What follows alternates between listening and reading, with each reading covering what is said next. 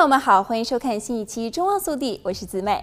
四月十八日是今年的报税截止日，无法在此之前完成报税的纳税人，可以使用美国国税局 IRS 的免费在线报税工具申请自动延期。国税局表示，这个简单的方式可以帮助纳税人获得额外六个月的时间来收集和准备材料，并且提交税表。无论纳税人的收入多少，都可以使用免费工具，以电子方式提交四八六八表格，申请自动报税延期。纳税人可以在十月十七日前提交税表，但是值得注意的是，延期提交税表并不代表可以延后缴税。这意味着纳税人需要在四月十八日前缴纳任何未缴的税款余额，否则将面临罚款。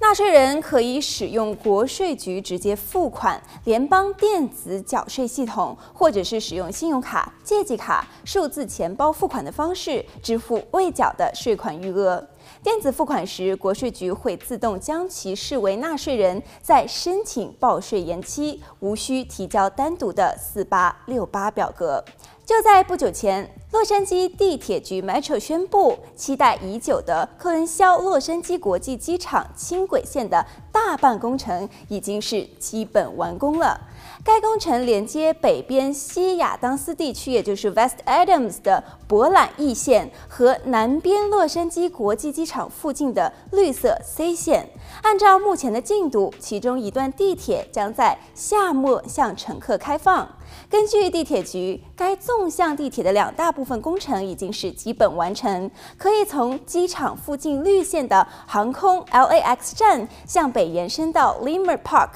地铁局即将开始对这段线路进行五至六个月的测试，计划在夏末开放，但是尚未公布确切的开幕日期。事实上，这条八点五英里长的公交交通线路原计划于二零二零年完工，但是由于施工的问题而被迫推迟。大流行病也是阻挠了进度。地铁局起先把耗资约二十亿美元的该项目推迟到二零二一年初开放，然后又推迟到二零二二年。不过目前要等到二零二三年底，当机场与地铁转接站的工程完成后，才有可能完全运行。届时时就可以。直接把乘客送到各个航站楼。好了，本期节目到这里就结束了，让我们下期再见。